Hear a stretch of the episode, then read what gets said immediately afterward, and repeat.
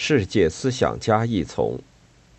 尼采，作者埃里克斯坦哈特。实体的虚构。自我是一个单一的整体的事物。基督教柏拉图主义命名这个自我为灵魂。灵魂，根据基督教柏拉图主义，是一个原子。物质原子是投射到思想之外的感觉的混乱之中的灵魂原子的外在化，但灵魂原子是一个谬误的自我解释，因为物质原子是一个谬见的投射版。在将原子作为现象背后运行的原因来安置时，科学家仍旧确信那个迷信的万物有灵论的信念，在现象背后存在着灵或人格性的存在。对原子的信念仍然是一种拟人化，因而现象背后的这个世界，这个客观世界只是主观世界的一个投射版，它是科学家的自我意识的投射版，并且它完全相同于较早的、更为明确的拟人化的解释或透视，是一幅宗教的世界图景。唯物主义的物理学的世界图景和主观的世界图景没有本质的不同。它仅仅是以更广范围的感觉，但仍旧是以我们的感觉来做解释。但唯物主义的原子，一如精神的原子，是一个幻觉，它被安置来满足一种情绪的需要，一种追问恒常原因的需要。物理原子是一个传统的虚构，但唯物主义的原子主义不是唯一的流行中的物理学原理。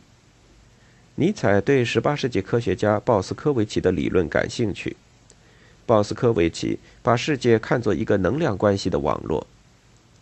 感谢鲍斯科维奇，我们能够使我们对于原子和持久的物质事物的迷信信念失效。鲍斯科维奇的看法启发了量子力学方面的许多早期著作。因果关系的虚构。当原因和结果看似是十分有用并显然真实的观念，它们却很难被准确的确定，以致难以使很多哲学家否认在自然界真的存在着原因或结果。十八世纪英国哲学家休谟以其对因果关系的否定而著称。尼采同意休谟，认为因果关系是一个虚构，但他进一步表明。因果关系是从意志是一种力量的信念中推论出来的。因果关系是将一个内在的幻觉投射到自我的外部的感觉的混乱中形成的。原始人认为所有变化都是由有人格的存在者产生的，因此每个事件都是某个人的意志。人之间的所有关系都是意志的关系。所以，被投射到灵魂之间的所有关系都是被投射的意愿关系。意愿的被投射的版本是原因和结果，因而科学的世界观及现象视为力所吸引或排斥的原子的观点，仅仅是古老的迷信的宗教看法的一个被投射的版本。这种宗教的看法认为一切事物皆是人或自我，而唯一的力是意志。对意志的信念，根据尼采来说，是一种幻觉，它是又一个思想的自我误视，它是一个心理学上的虚构。内部世界充满了幻象和虚假的启示，意志是其中之一。意志不再移动任何事物，因此就不再解释任何事情。为此，原因和结果不过是传统的虚构。一个人不应该错误地把原因和结果这两个抽象概念具体化，如同自然科学家所做的那样，并且像他们那样使思想自然化。这些科学家根据盛行的机械的愚笨这样做，他们竭力挤压催促原因，直至其产生结果。一个人应该仅仅把原因和结果作为纯概念来使用。那就是说，作为传统的虚构，其目的在于指称和交流，而非解释。尼采最终表明：一、事物是人的自我的投射；二、力是人的意志的投射；三、上帝是夸大了的人的自我的投射；四，上帝的意志是夸大了的人的意志的投射。因此，根据万物有灵论宗教的迷信的透视，我们将夸大了的心理谬见、自我和意志投射到宇宙当中，并因此我们在自然现象的背后想象一个人类社会。自然的规则和规律，对刺激的无意识的规整，产生了同一事件的反复再现。无意识的心灵不关注细节，它抹杀区别，因而看似同样的系列在重复它自身。心灵发现了闪电打雷的规律，因为它从一切特殊发生的闪电和打雷之中抽象出一般。这种抽象使事件的行动路线成为可计算的，一个事件的可计算性，根基于同一事件的反复再现之中。同一事件的再现是虚构，思想通过将不同等的事物同等化，而将思想投射到其经验之中，因而规律和抽象的数学，也就是可计算的规则，亦是虚构。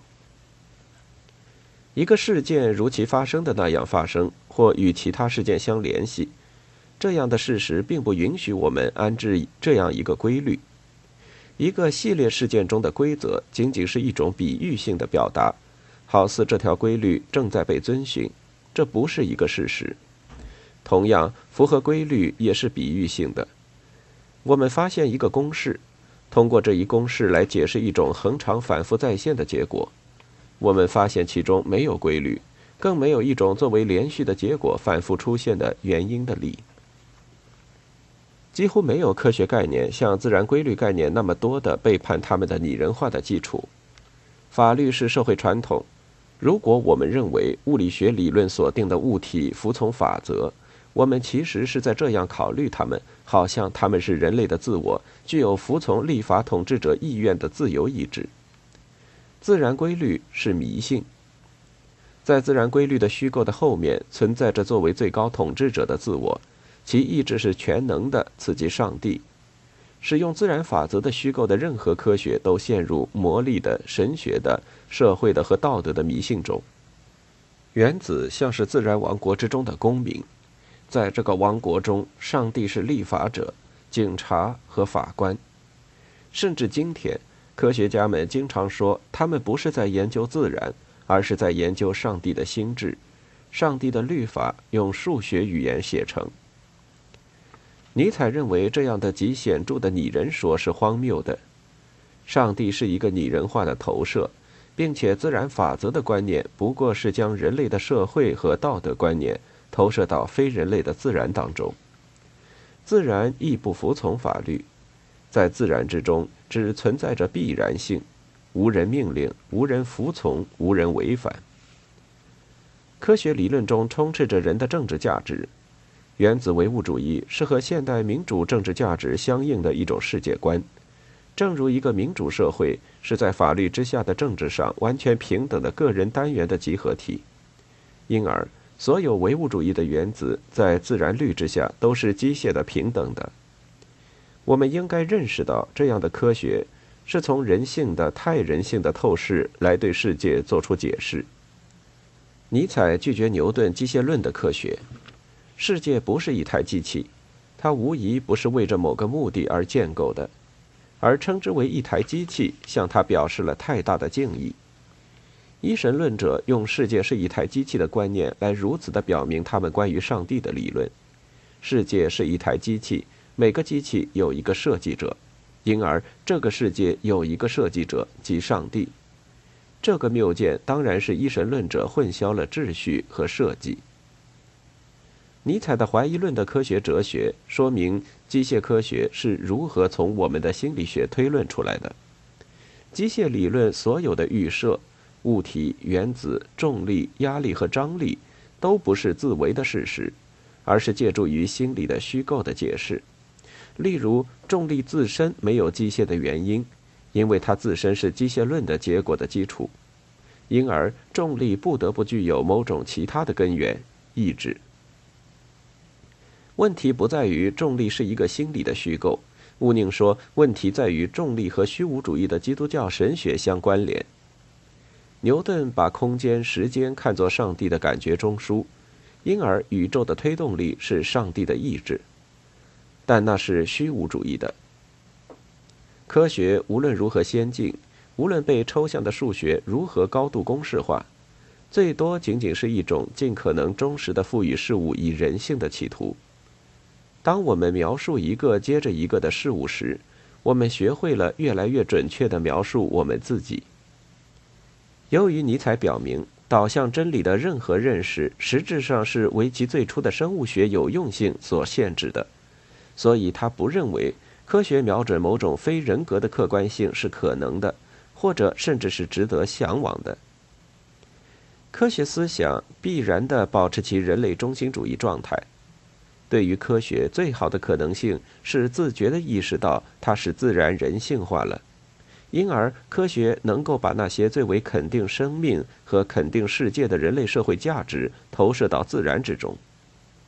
虽然科学必然投射人的道德虚构于自然之中，科学却没有必要投射虚无主义的道德虚构到自然之中。科学有可能成为自觉的和肯定的。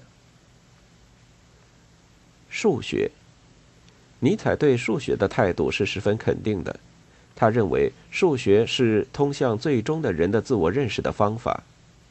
让我们将数学的精致和严格引入一切科学之中，尽一切可能，不是由于相信这样做会带领我们认识事物，而是为了确定我们和事物的关系。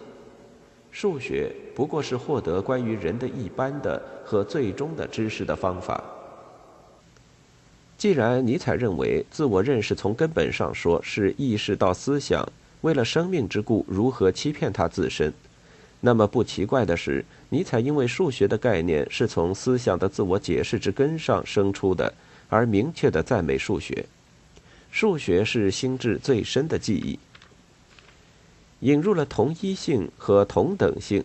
存在自我同一或同等的事物的谬见，是一切生物学上有用的谬见之中最基本者。它们是对生命最为必要的谬见。而既然数学是同一性又是同等性的科学，那么数学就是原初的和最在生物学上有用的谬误的科学。数的法则是在最早普遍的谬见。存在着各种各样同一的事物，但事实上不存在任何同一事物，或者至少存在着事物，但不存在着事物的基础上发明的。关于多的假设，总是假定存在着某事物，某事物重复的发生，但这只是谬见统治之处。甚至在此，我们发明出并不存在的实体统一体。对于不是我们的观念的一个世界，数的法则是完全不适用的。它们仅仅在人类世界中有效。做数学上的思考，即是以这样一种方式，最原始的生命形式无意识的思考所用的思考方式，有意识的思考。原初的活物是在宇宙之中自我再生产的首批事物，它们是原初的重复再现的同一势力。数学思想直抵无机物之中的生命的真正起源。数学是纯粹自欺的科学，对于纯粹形式的抽象的对象构成的数学世界的研究，能向有意识的心灵揭示出无意识的心智活动的最深的心理机制。自我认识要求对这些心理机制有认识，这就是为什么说数学是通往最终的人类自我认识的方法。在现代西方文化中，用艺术来反比数学是很时髦的。如果尼采是对的，那么这种反比就是错误的。根据尼采，数学研究的是人的生命的最艺术的和最富于想象力的力量。数学研究形式给予的能力，这种能力赋予想象力的将结构投射到事件的混沌之中。数学的想象力是一切想象力之中最艺术的。具有重大意义的是。尼采表明，数学的思是最危险的一种思，正是因为它揭示了存在的境况。存在的境况使得思自身在宇宙中成为可能。当思想做数学上的思考时，思想在它的真正的极限处思考。那个极限是危险的，因为恰恰是当思想思考其存在的起源之时，将其存在当作好像就是起源，是最具诱惑力的。在研究数学时，思想冒了最大的自欺的危险，因为思想很可能认为思想是存在的根源，而不认为存在是思想的根源。对思想来说，最大的危险在于，禁欲主义的超自然主义使用数学思想来证明其鄙视性的合理性。当思从事数学时，意识有途径进入同等化和同一化的认知操作。因而，当思把价值归属于被数学所揭示的抽象对象的系统之时，意识正在把价值归属于最深的和最重要的认知操作。这个认知操作具有最大的生物学上的有用性，并且因而对于人的生存是最为必要的。如果禁欲主义的超自然主义令数学败坏，它就已经令一切认知都败坏了。当数学被诠释为虚无主义的时候，思自身被诠释为虚无主义。不幸的是，尼采认为这恰恰是已经发生的事情。柏拉图主义是用虚无主义的价值标准对数学之思的败坏。超自然的世界、实在的并且真实的世界，是抽象的数学对象所构成的世界。以新价值观重新评估价值。将虚无主义的否定转变为狄奥尼索斯式的肯定，不得不从数学思考的意义的价值重估开始。数学不揭示真实的世界，数学不给予我们通往任何上帝之眼之观的途径。数学必须被重新理解为狄奥尼索斯的艺术。当他开始意识到他自身是作为一个感性过程，他就能够变得肯定世界和生命。狄奥尼索斯的数学是具有庄严风格的数学。狄奥尼索斯的数学避免了虚无主义的自欺。这种自欺认为形式的对象点、线、面、数实在的存在于某个真实的彼岸世界。相反，他肯定我们最深的信条：存在着自我同一的事物，这些事物分成不同的种类是真实的。是因为这些信条具有最大的生物学上的有用性，具有最大的力量。狄奥尼索斯的数学把真理意志和生命意志结合，代替在其根源上压抑存在的生命力的是，狄奥尼索斯的数学增强了那个生命力。